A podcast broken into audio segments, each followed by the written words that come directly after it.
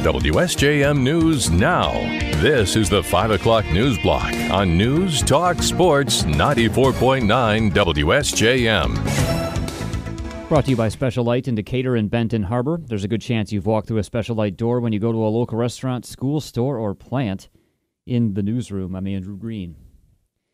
Details of Governor Gretchen Whitmer's budget plan should be released tomorrow. The expansion of a popular Michigan college program is expected to be part of the budget.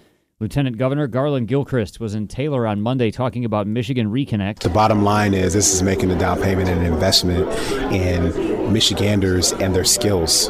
You know, as we talk to employers, as we're working to attract businesses to come to Michigan or to, to help the entrepreneurs who grow businesses here um, hire more people, they want people who have credentials. Michigan Reconnect pays the community college tuition of a student aged 25 or older so they can earn a degree. In her State of the State address, Whitmer called for the minimum participation age for Michigan Reconnect to, be lowered from 25 to 21. Gilchrist says the state expanding support for Michigan Reconnect will show employers that the state has some skin in the game. He met Monday with students at Wayne State University. Benton Harbor City Commissioners have signed off on a resurfacing project plan for Paw Paw Avenue from East Main Street to north of Waukonda Avenue. At a meeting last night, Mayor Marcus Muhammad read from the resolution noting the area needs work that includes drainage improvements to allow access to businesses. Existing service of Paw Paw, surface of Paw Paw is in poor condition. Continued access by businesses in the city, the transportation network is of utmost importance to their continued operations. Commissioner Mary Alice Adams questioned why more of Paw Paw Avenue isn't getting work. Muhammad says it's a jurisdictional issue. So the city of Benton Harbor, it turns into township at a certain point. This will take you all the way up to that. The work will include drainage improvements, curb and gutter replacement, and ADA sidewalk ramp upgrades at the intersections. The total cost of the construction will be $430,000 with 346,000 coming in a grant from the Michigan Department of Transportation. The city's share of the work will be $86,000. Meanwhile, the city has received a clean, unmodified audit for the most recent fiscal year. At the meeting last night, commissioners heard from Paul Matz of auditing firm Rehmann. He said the city's financial statements are in good order and accurate. But I would say, from our perspective as auditors, compared to a handful of years ago, with, with their support, I think it's it's been trending in a very positive direction. Matz said the city's fund balance or reserve cash grew by about $339,000 last year to 6.1 million. That increase in fund balance was about 492,000 improved as compared to what the final amended budget had been included for. Matz said issues identified as needing correction include uncashed checks to the cemetery and funds previously loaned to the cemetery that need to be paid back. That money was loaned around 10 years ago. Otherwise, he said the city's finances are in order and he received cooperation from accounting firm Plante and Moran. The Berrien County Road Department has announced a couple of intermittent road closures for the next month as the county completes tree related work in preparation for resurfacing projects. In New Buffalo Township, Shed Road between Wilson Road and the state line will be closed. In Pipestone Township, East Eureka Road between Brush Lake Road and M140 will be closed. The Eureka Road closure will occur, occur in two separate sections, starting with the segment between Brush Lake Road and Clawson. No through traffic will be allowed when the closures are in place at either location. The work's expected to be completed between 8 a.m. and uh, 3 p.m. with road crews, the roads reopening overnight and on weekends. The work starts on uh, Tuesday and will be finished by March 7th. The Michigan Department of Transportation is planning to put part of US 12 in Cass County on a road diet and the public will have a chance to learn all about the plans at an open house this month. MDOT spokesperson Nick Schirripa tells us the agency will convert US 12 in Union from east of M217 to Mason Street from four lanes to three lanes. There is a recorded history of crashes there, and it's related to speed. Essentially, what happens is the right lane becomes a passing lane, and the left lane becomes a passing lane, and people are going too quickly through that area. So the township has requested, this is all being driven by Porter Township, reduce it from four lanes to three lanes just in that section. Schirripa says the township board has already approved a resolution seeking the change. He says in some locations, a road with fewer lanes will see fewer crashes, and this appears to be one of those cases.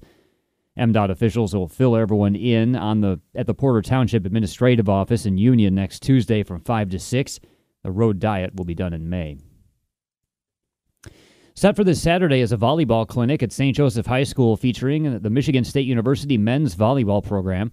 St. Joseph High School girls varsity volleyball coach Paul Kelm tells us that the former coach Phil Haig used to organize the events years ago, and now they're bringing them back. We haven't had this probably since 2015, 2016, mostly because scheduling conflicts between Michigan State, Notre Dame, and being able to work it out with the facility usage at St. Joe. Kelm says there will be volleyball clinics for all ages, both boys and girls, at different times throughout the day. After the clinics, MSU and Notre Dame's men's volleyball teams will square off in a match. It's going to be fun and exciting to watch. Uh, I've actually watched a couple video clips that were sent to me. Uh, apparently, Michigan State has a six foot nine kid from Germany that was pretty impressive to watch on the video clips. So if nobody's ever experienced the boys or men's volleyball before, it's fun to watch for sure. The volleyball clinics will run from 10 a.m. to 5 p.m., and it's $45 to take part with registration at the door. The game between MSU and Notre Dame will start at 7.15, and it's $5 to get in. We'll have a link to more information at our website. And the Outcenter of Southwest Michigan and Froehlich's and Three Oaks are once again teaming up to host a spring fundraiser. Tickets are on sale now for the second Harbor Country Hearts Party, which will benefit the Outcenter and their efforts to support LGBTQ youth in the area. The event will feature dancing, drinks, and food provided by Froehlich's, as well as a shine a spotlight on teachers, educators, and administrators around southwest Michigan. The Outcenter works with more than 25 schools in the area and has connected with more than 11,000 kids through its programs and outreach efforts. The event will take place on May 6th, and tickets are available now for $100. You can find out more at outcenter.org. WSJM News Now continues with your Bloomberg report.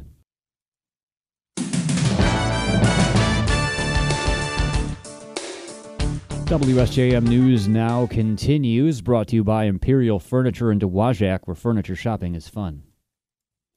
President Biden is set to deliver his second State of the Union address tonight in the House chamber.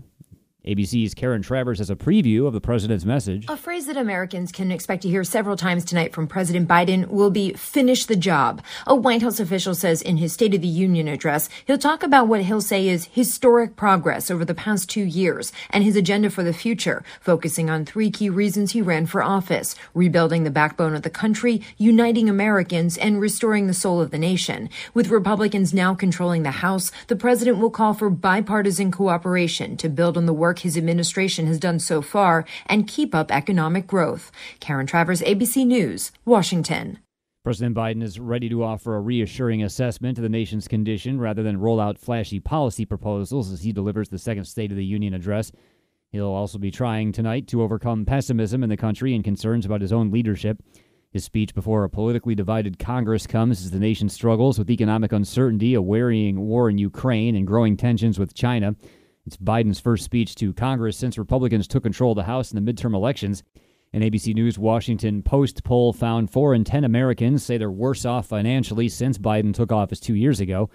ABC political director Rick Klein says Biden will likely use tonight as a platform to try to convince them otherwise. Well, I mean, we heard the White House yesterday trying to spin it and say, well, that maybe that means six in ten Americans uh, feel otherwise, but actually, the, most of them feel like at best it's about the same.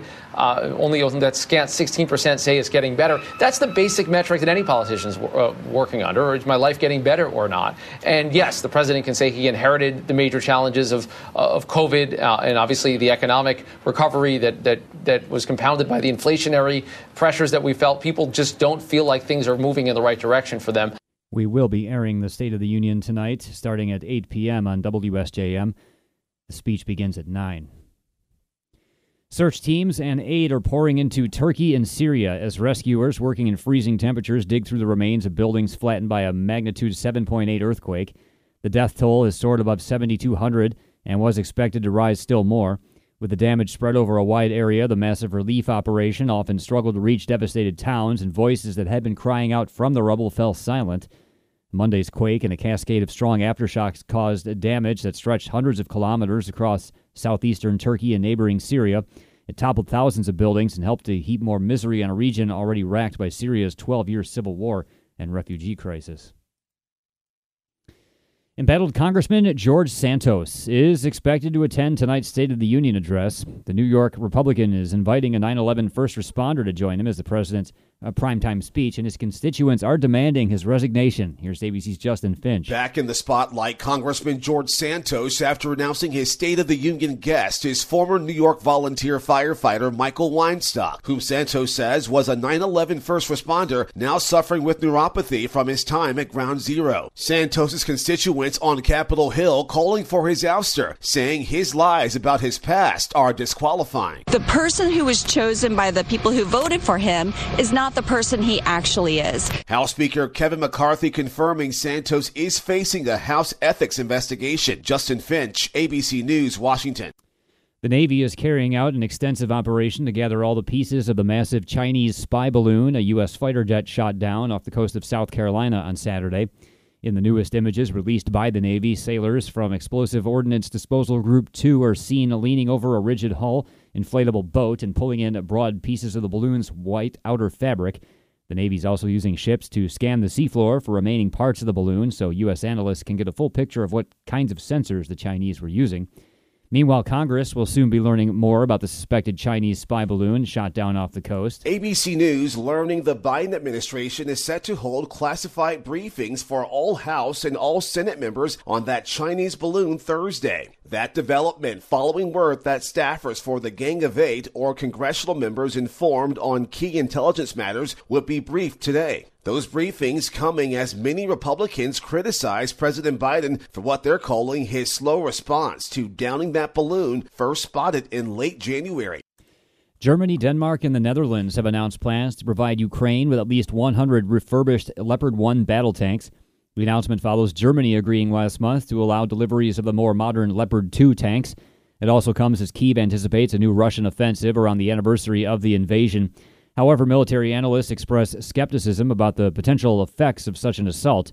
Meanwhile, Moscow's forces continue to shell Ukrainian towns and cities. Regional authorities reported today shelling in the northeast caused a fire late Monday at a, at a municipal hospital. Emergency crews evacuated eight civilians but reported no casualties. And last month, Microsoft made a multi billion dollar investment in artificial intelligence firm OpenAI. And today we get a look at what the tech giant's planning to do with that new technology. More from ABC's Mike Dobuski. Bing is getting a major revamp. Microsoft now says its search engine will use the same artificial intelligence technology that underpins the advanced chatbot ChatGPT. Traditional search results still appear on the left, but on the right, there's now a place where you can talk to an AI. Microsoft says it can handle requests that normal search engines struggle with, like, will this piece of furniture fit in my car? Or create an itinerary for a trip to Mexico. Mike Dobuski, ABC News. WSJM News now continues with your weather forecast.